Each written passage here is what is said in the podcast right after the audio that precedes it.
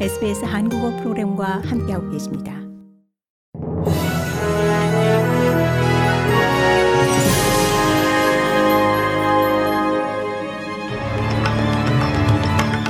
(2023년 2월 2일) 목요일 아침에 SBS 한국어 간추린 주요 뉴스입니다. 조지 펠 추기경의 장례식이 오늘 오전 11시 시드니 세인트 메리 성당에서 거행됐습니다. 장례 미사에는 존 하워드, 토니 아보트 전 연방 총리와 피터 더틴 야당 당수 등이 참석했습니다.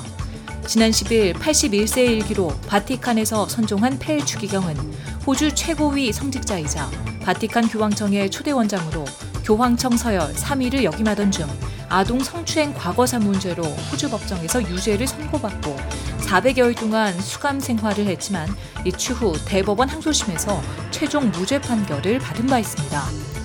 펠 추기경의 장례식에 맞춰 성소수자 단체들은 평화 시위를 진행했는데 이 시가 행진을 어디까지 진행할 것인가가 논란이 되기도 했습니다.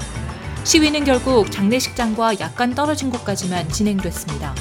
이번 시위를 조직한 무지개 권리를 위한 공동체 행동이라는 단체의 킴 스턴 씨는 우리는 낙태권, 성소수자의 권리를 지지하고 가톨릭 교회 내에서 일어난 소아 성애를 반대하기 위해 평화적으로 시위할 권리가 있다라고 강조했습니다. 서호주 퍼스로 운송 도중 사라졌던 소형 방사성 캡슐이 출발지였던 리오틴토 광산마을 50km 떨어진 국도변에서 발견돼 당국과 주민들이 안도하고 있습니다.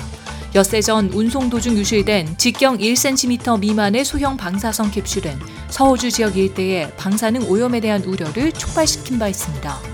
서호주 정부에 따르면 당국은 방사능 보호 원자력 안정청으로부터 긴급 공수된 특수 장비를 활용해 고속도로를 이동하며 캡슐을 찾던 중 방사선을 감지했으며 이 도로변에서 약 2m 떨어진 곳에서 캡슐을 발견했습니다.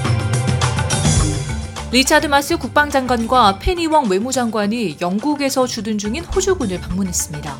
차출된 호주 군인들은 영국 남부 지역에서 우크라이나 시민군의 신병들을 훈련시키고 있습니다. 마스 국방장관은 호주군이 시간에 얽매이지 않고 우크라이나에 대한 군사 지원과 인도 태평양 지역에서 요구되는 군사적인 노력 사이에서 균형을 맞출 것이라고 말했습니다. 그러면서 장기간의 갈등이 될 것임을 알고 있으며 시간이 걸리는 대로 우크라이나의 편에 함께 서겠다라고 밝혔습니다. 호주 연방경찰이 약 100억 달러를 해외로 이전시킨 대형 자금 세탁 조직을 해체시켰다고 발표했습니다.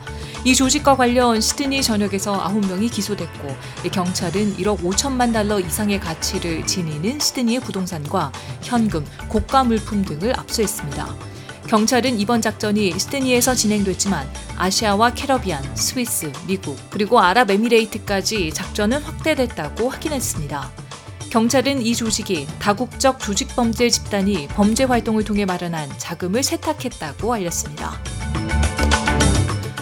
고국에서는 4.16 세월호 참사 특별조사위원회 활동을 방해한 혐의를 받는 박근혜 정부 고위 관계자들이 1심에서 무죄를 선고받았습니다. 서울중앙지방법원은 어제 직권남용 등 혐의로 기소된 이병기 전 대통령 비서실장에게 무죄를 선고했습니다. 또 함께 기소된 현정택 전 정책조정수석과 현기환 전 정무수석, 안종범 전 경제수석 등도 모두 무죄를 선고받았습니다.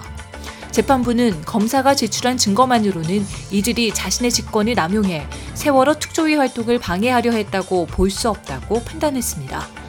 이상 2023년 2월 2일 목요일 아침에 SBS 한국어 간추린 주요 뉴스였습니다. 뉴스의 나혜인이었습니다. 좋아요, 공유, 댓글 SBS 한국어 프로그램의 페이스북을 팔로우해 주세요.